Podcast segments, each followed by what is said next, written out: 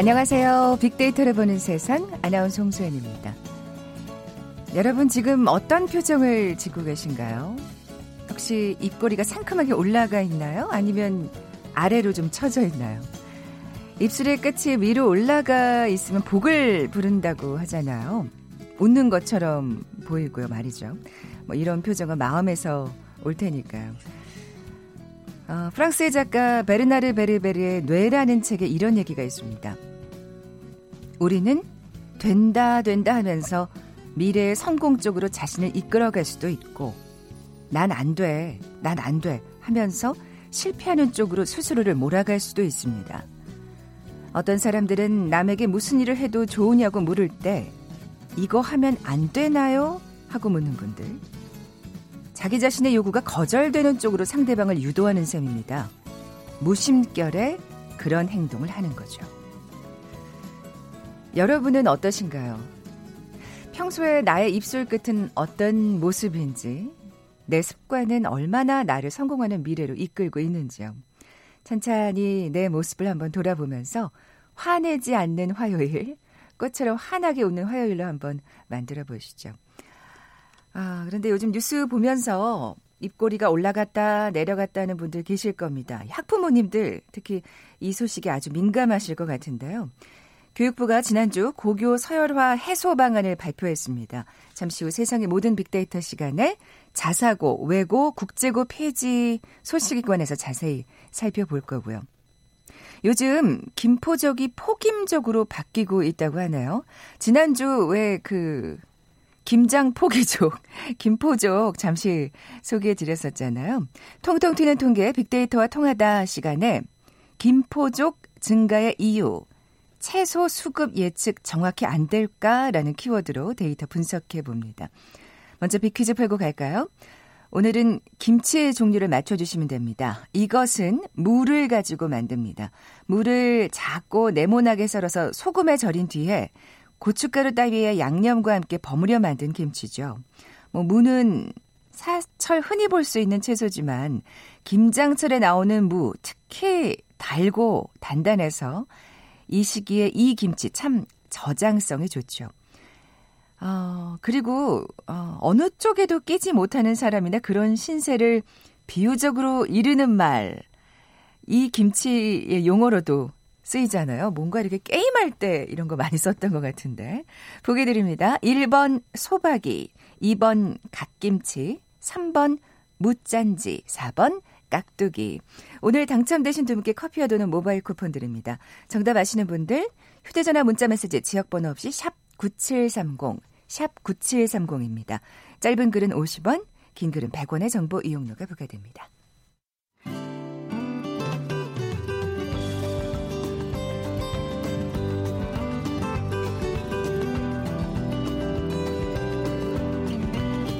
연관 검색어 속에 진실이 있다. KBS 일라디오 빅데이터로 보는 세상. 세상의 모든 빅데이터.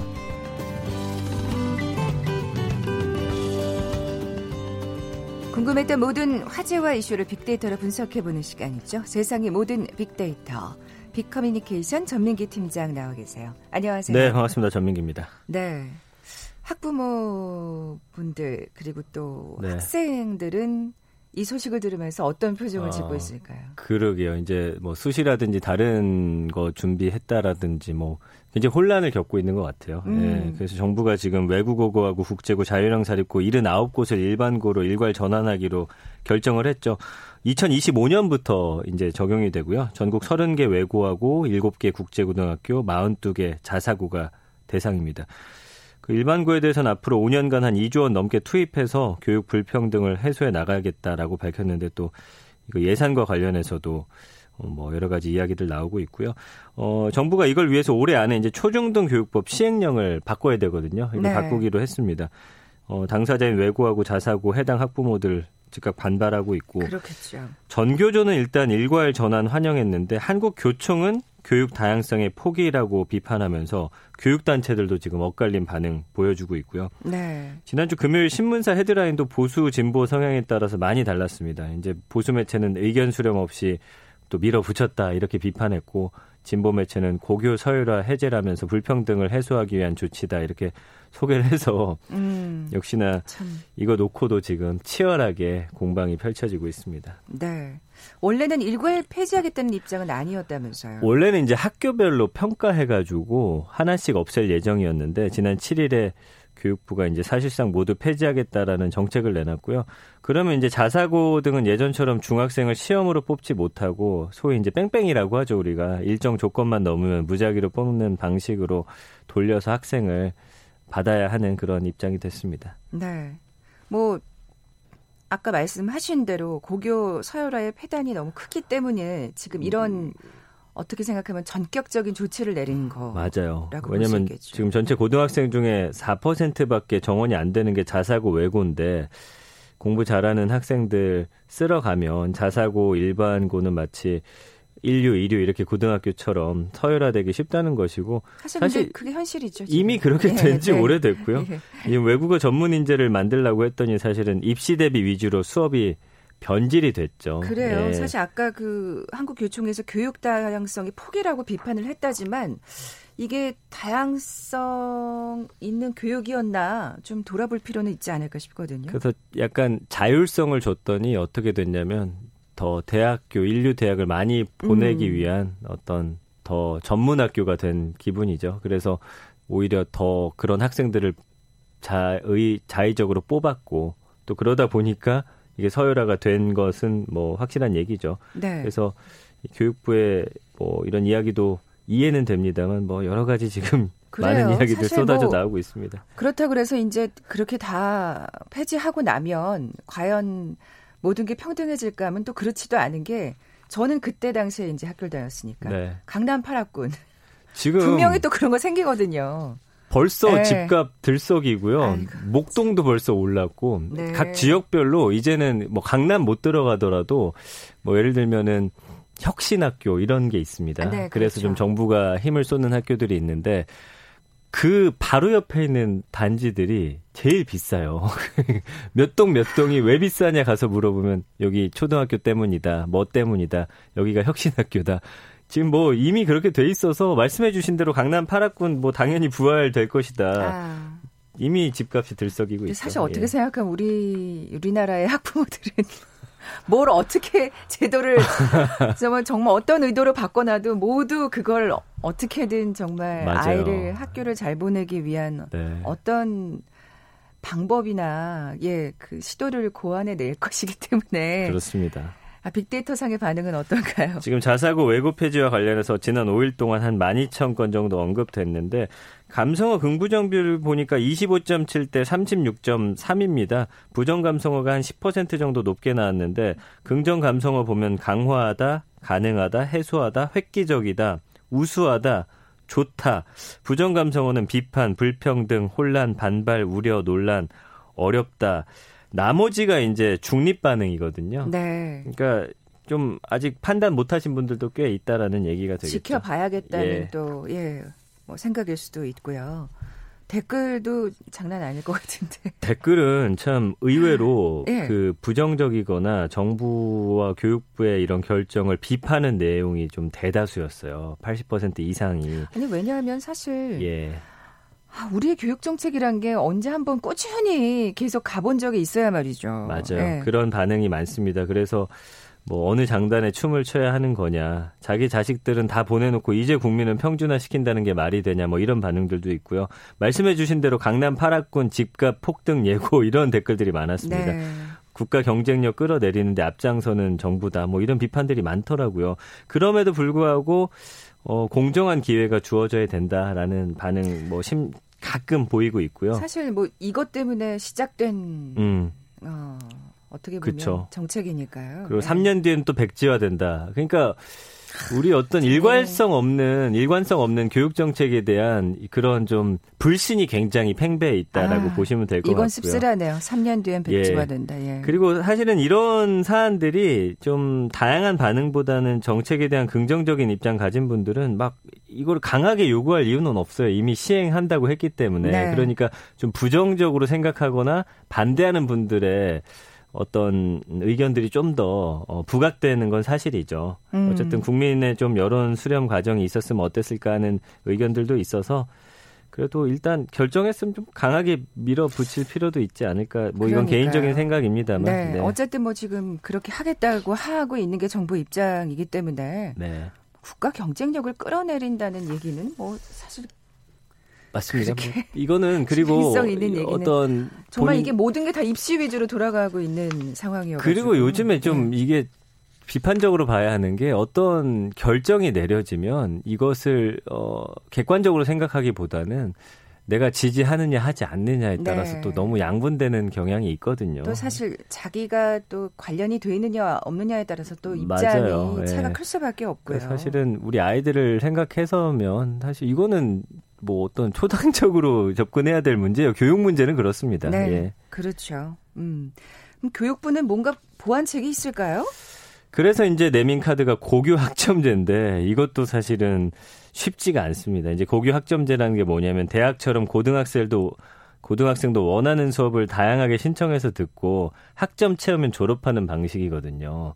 얘가 미국식이에요. 아, 근데 자사고를 없애는 시한이 2025년, 그러니까 문재인 정부가 밀고 있는 고교 학점제가 시작되는 해이기도 하거든요. 여기에 맞춘 겁니다. 네. 그래서 유은혜 교육부 장관 같은 경우는 이렇게 새로운 제도도 넣고 일반고 교육을 좀 함께 업그레이드 할 테니까 걱정 말아라. 이런 입장인데 고교 학점제도 이게 사실은 갑자기 어떻게 보면 확 바뀌어야 되는 거여서 그렇죠. 그 쉬운 또 그런 사안은 아닙니다. 그래서 교육부가 좀 준비를 제대로 해야 할 것 같아요. 이게 또 더더군다나 어- 어떻게 보면 그 대학의 정시 모집을 확대하겠다는 어떤 그 정책과 또 맞물려 있기 때문에 네. 학부모들은 정말 혼란스러울 수밖에 없을 그리고 것 같아요. 고교 학점제 하면요. 네. 제가 다닐 때 이제 고교 학점제는 아니었지만 과목마다 아이들 성적을 나눠 갖고 따로따로 이렇게 듣게 본인이 원하는 수업을 찾아 듣게 한 적이 네. 있는데 그렇게 되면 또 어떻게 되느냐 학교 안에서 성적이 나뉘어 가지고 또 서열화가 되는 이런 모습이 있거든요. 예. 아, 정말 끝도 없네요. 끝이 없어요. 이게 끝이 없어요. 뭔가 정말 이렇게 딱 정답이 있어가지고 그걸 네. 딱 따를 정말 이번에는 엄격하게 다 잔말 말고 이게 정답이야 이렇게만 할 수 있다면 얼마나 좋겠어요. 맞습니다. 그게 아- 그렇지가 않으니까 지금 뭐 시작은 했습니다만 과정이 순탄하겠어요. 네. 그래서 찬성과 반대 입장 사람들은 사실은 학교란 무엇인가부터 좀 생각이 달라 보이거든요. 그러니까 하나씩 합의하지 못한다면 정책 시행까지 격렬한 충돌이 예상이 되고요. 그렇겠죠. 게다가 2025년에는 이제 문재인 정부 끝난 뒤에 다음 정권이 들어서기 때문에 그때 가면 또 정책이 바뀔까봐 아까 학생들 뭐 3년 뒤엔 백지화 뭐 이런 그쵸. 그 비아냥거리는 댓글이 있었잖아요. 맞습니다. 그러니까 네. 학부모들은 이럴 수도 저럴 수도 그때 가서 만약에 정권 바뀌어서 교육 정책이 또 바뀌면 어떡하지? 그 지금 좀 우려되는 거긴 하지만 지금 아이들이 어떻게 준비하고 있냐면 유치원부터 준비를 해요. 이 대학 가기 위해서. 그러니까 영어 유치원이냐 아니냐에 따라서 사립학교 갈 것이냐 그런 걸 그때부터 그렇게. 이제 설계를 하기 때문에 네.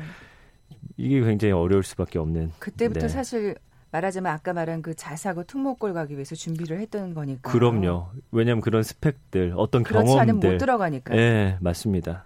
위헌이라는 주장이 나온다면서요. 그러니까 야당과 일부 교육계가 지적하는 건 이제 정책의 도입 절차인데 우리 헌법을 보면은 교육 정책은 법률로 정한다고 규정하는데 국회 입법 없이 시행령만 뚝딱 없애서 정책을 바꾸는 건 위헌이다라고 지금 주장하는 분들이 있습니다. 그래서 위헌 소송을 검토하겠다라는 소식에 교육부는 이렇게 말합니다. 원래 자사고 등은 생길 때부터 시행령에 기반한 것이라 법적으로 문제는 없다는 입장이어서 그렇군.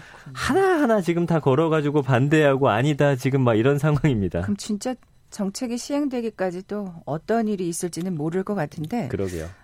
또 궁금해지는 게 과학고는 빠져 있어요? 그렇죠. 원래 과학고도 이제 들어가는 거 아니냐 했는데 어 이거 왜 빠졌는지 모르시는 분들이 꽤 많아요. 이 외고 국제고는 외국어 인재를 기르려고 만들어졌는데 어문 계열로 대학을 간 경우가 40% 20%밖에 안 됩니다. 그러니까 아까 말씀드린 대로 정말 좋은 대학을 가기 위한 과정이었을 뿐. 그렇죠. 그래서 과학 인재를 기르는 과학고는 약 96%가 이공 계열로 진학했기 때문에 취지가 지켜졌다 이렇게 보, 보는 거예요. 예. 96% 중에서 아주 많은 부분이 또 의대일 텐데. 아, 참 얘기하다 보니 끝도 없네요. 네. 어쨌든 시행령 개정이 어떻게 이제 앞으로 음. 어, 진행이 될까요? 일단 지금 이 일반고로 일괄 전환하는데 교육부 입장에서는 1조 원 가량 필요하다라고 이야기를 했거든요. 그래서 이 재원 마련해야 되고 이미 지금 국정 과제로 추진하고 있던 것들이라서 그 과정에서 여러 가지 문제들과 폐해들 진단해서 앞으로는 어, 잘 보완해서 일괄적으로 전환 하는 게 사회적 논란을 최소화하는 것이다. 교육부는 이렇게 입장을 밝혔거든요. 그래서 아무래도 이런 시행령 일단 음, 바꿀 것이고요. 그 다음에 나오는 불만 요소들을 어떻게 교육부와 정부가 음. 하나하나 해결해 가면서 어, 어쨌든 강하게 추진하겠다는 그런 입장이기 때문에 보이네요. 네, 어떤 예. 과정을 거쳐서 진행될지는 좀 지켜봐야겠습니다. 네, 어쨌든 그 당사자인 우리 학생들과 학부모들의 의견은 좀 잘 반영이 됐으면 하는 바람이에요. 그러게요. 근데 100%가 만족하는 네. 그러- 정책은 없거든요. 그렇죠. 그러니까 다 입장이 다르니까요. 뭐다 들어줄 수는 없는 것 같고 어쨌든 전체적으로 큰 틀 안에서 정말 우리의 교육을 위해서 그래요. 어떤 게 나을지를 네, 판단을 내려줬으면 조금만 좀 더 멀리 서로 서로 내다봤으면 좋겠습니다. 그렇습니다. 예, 지금까지 비커뮤니케이션 전민기 팀장과 함께했습니다. 고맙습니다. 감사합니다. 잠시 정보센터 헤드라인 뉴스 듣고 돌아올게요. 한미일 3국 합참의장이 이번 주 비공식 협의 자리를 갖습니다. 한일 군사정보보호협정 지소미아 연장 여부를 논의할 것으로 예상됩니다. 정경심 교수가 딸의 표창장뿐 아니라 키스트와 호텔의 인턴 증명서 등 입시에 필요한 각종 증명서를 직접 위조한 것으로 검찰에서 조사됐습니다. 국토교통부는 수능 영어 듣기 평가가 실시되는 14일 오후 1시 5분부터 1시 40분까지 35분간 국내 모든 지역에서 항공기 이착륙이 전면 통제된다고 밝혔습니다. 강의 중 위안부는 매춘의 일종이라고 발언한 유석춘 연세대 사회학과 교수에 대한 고발이 일부 취하됐습니다. 지금까지 헤드라인 뉴스 정한나였습니다.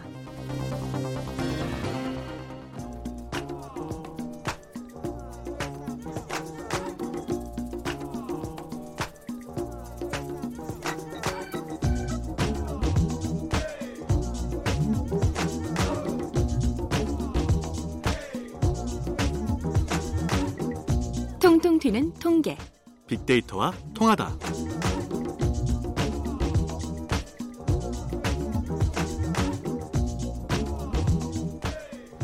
데이터와 차트로 세상을 보는 시간이죠. 통통 튀는 통계 빅데이터와 통하다. 디지털 데이터 전문가 김원식 박사 나와 계세요. 안녕하세요. 네, 안녕하십니까? 먼저 빅퀴즈 내주세요. 네. 오늘 김치의 종류를 맞춰주시면 되는데요. 이 김치는 무를 가지고 만듭니다. 이 무를 작고 네모나게 썰어서 이 소금에 절인 후에 고춧가루 같은 양념과 함께 버무려서 만든 김치입니다. 그리고 어느 쪽에도 끼지 못하는 사람이나 그런 신세를 비유적으로 이르는 말로도 쓰이는 이 김치. 이 김치는 무엇일까요? 1번 소박이, 2번 갓김치, 3번 무짠지, 4번 깍두기 중에 고르시면 됩니다. 네. 7434님, 어제 세 통 이거 담그셨다고. 맛있겠습니다. 오늘 당첨되신 두 분께 커피와 도도 모바일 쿠폰 드립니다. 정답 아시는 분들, 저희 빅데이터로 보는 세상 앞으로 지금 바로 문자 보내주십시오. 휴대전화 문자 메시지 지역번호 없이 샵 9730, 샵 9730입니다. 짧은 글은 50원, 긴 글은 100원의 정보 이용료가 부과됩니다. 어, 지난주에도 사실 이 얘기를 좀 했었어요. 저는 지난주에 처음 알았어요. 김포적이 김장 포기족이라는 거를. 폭임족도 있습니다. 그러니까 포장 아까 포장 김치족이라고 포김족을 네. 오늘 좀 그 얘기를 해볼 텐데 지금이 사실 어떻게 보면 김장 담그는 행사도 좀 많고 그렇죠. 딱 김장 담그기 좀 지금 딱 요 요맘때들 네. 하시는 거죠. 그래서 일단 너무 예, 기온이 높으면 김치가 빨리 익고 기온이 낮아도 문제잖아요. 이 배추나 무가 얼어버려서 제맛을 아, 내기가 어렵기 때문에 그럼 온도가 어떻게 되느냐. 그래서 일 최저 기온이 0도씨 이하, 또 일 평균 기온이 4도씨 이하일 때 김치를 담궈야 됩니다. 네. 그래서 민간 기상업체에 따르면 올해는 11월 하순과 12월 상순의 기온이 평년보다 좀 높기 때문에 전반적으로 평년보다 2, 2 4일 정도 이렇게 늦어지는 것이 좋다. 근데 요즘에는 진짜 확실히 늦어지는 것 같아요. 네.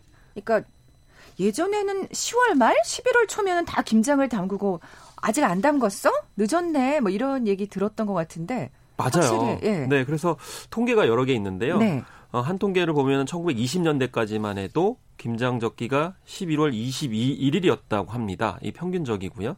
2000년대 들어서서 12월 3일로 한 12일 정도 늦어졌다는 건데 다른 통계를 보니까 서울의 경우에 1920년에서 50년대에는 11월 25일 그런데 80년에서 2012년에는 11월 29일로 4일 정도 이렇게 늦어졌다라고 이야기를 하고 있어요. 그래서 음. 근데 이게 어느 지역이냐 좀 다르거든요. 중부지방과 남부 내륙지방 같은 경우에는 11월 하순에서 12월 상순, 동해안과 서해안 지방은 12월 상순에서 중순, 남부 지방은 12월 하순에서 1월 상순까지 이렇게 적절할 것으로 예측이 되고 있는 그런 상황인데요. 어쨌든 간에 전반적으로 아, 이제 온난화 때문인지 네. 점차적으로 이제 늦어지고 있는 그런 상황이라고 볼 수가 있겠습니다. 네.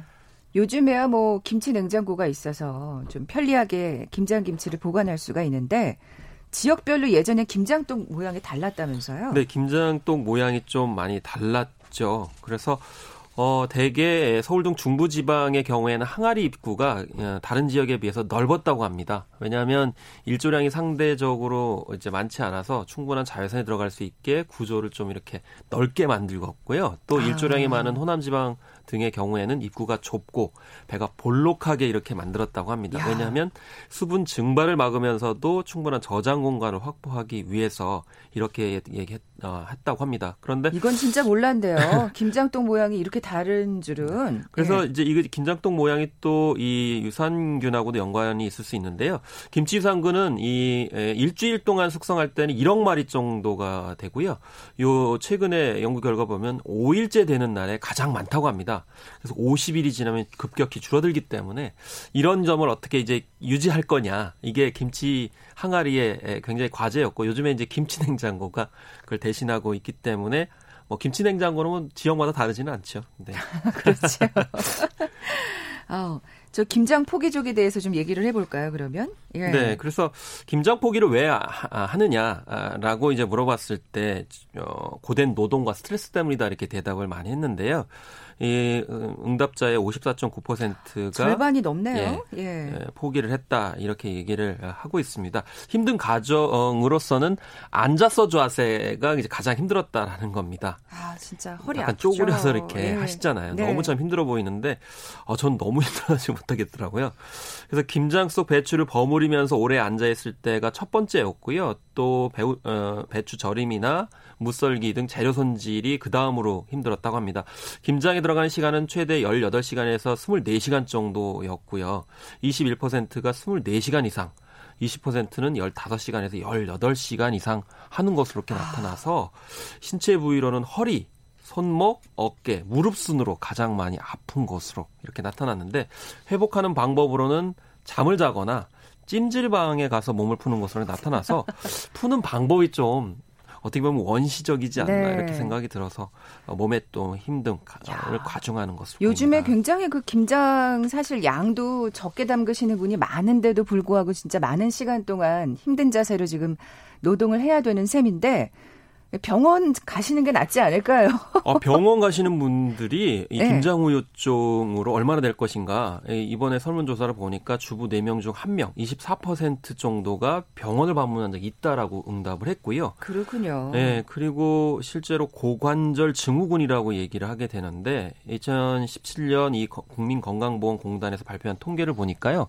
2012년에 9,200명 가량이었던 고관절 질환 환자가 2017년에 2만 7,500명으로 거의 3배나 뛰었다는 겁니다. 이 음. 고관절 충돌 증후군이라는 것은 고관절을 이루는 대퇴 골두 부위와 골반 사이에 연부 조직이 끼어서 움직일 때마다 통증이 있는 그런 증상이라고 볼 수가 있겠는데 사실 이런 말씀 하시잖아요. 아 예전에는 뭐 엄청나게 뭐 노동을 많이 했는데 뭐 요즘 말씀하신 것처럼 김장폭이 줄었는데 어떻게 이렇게 어, 아프냐 이렇게 얘기할 수 있는데 사실 쪼그려서 이렇게 하는 어, 이런 노동이 사실 도시에서는 그렇게 많지 않, 아지거든요 계속. 음. 그러다 보니까 오히려 상대적으로 이 김장 담그는 것이 엄청나게 충격을 아. 가할 수 있다라는 것이죠. 그래서 그게 이제 뭐 장시간이 아니더라도 워낙 안 하던 자세니까 훨씬 그렇죠. 더 힘들어지는 거군요. 그렇습니다. 어. 그리고 어, 좀 다른 방법으로 김장을 담글 수 있는 방법이 없겠느냐.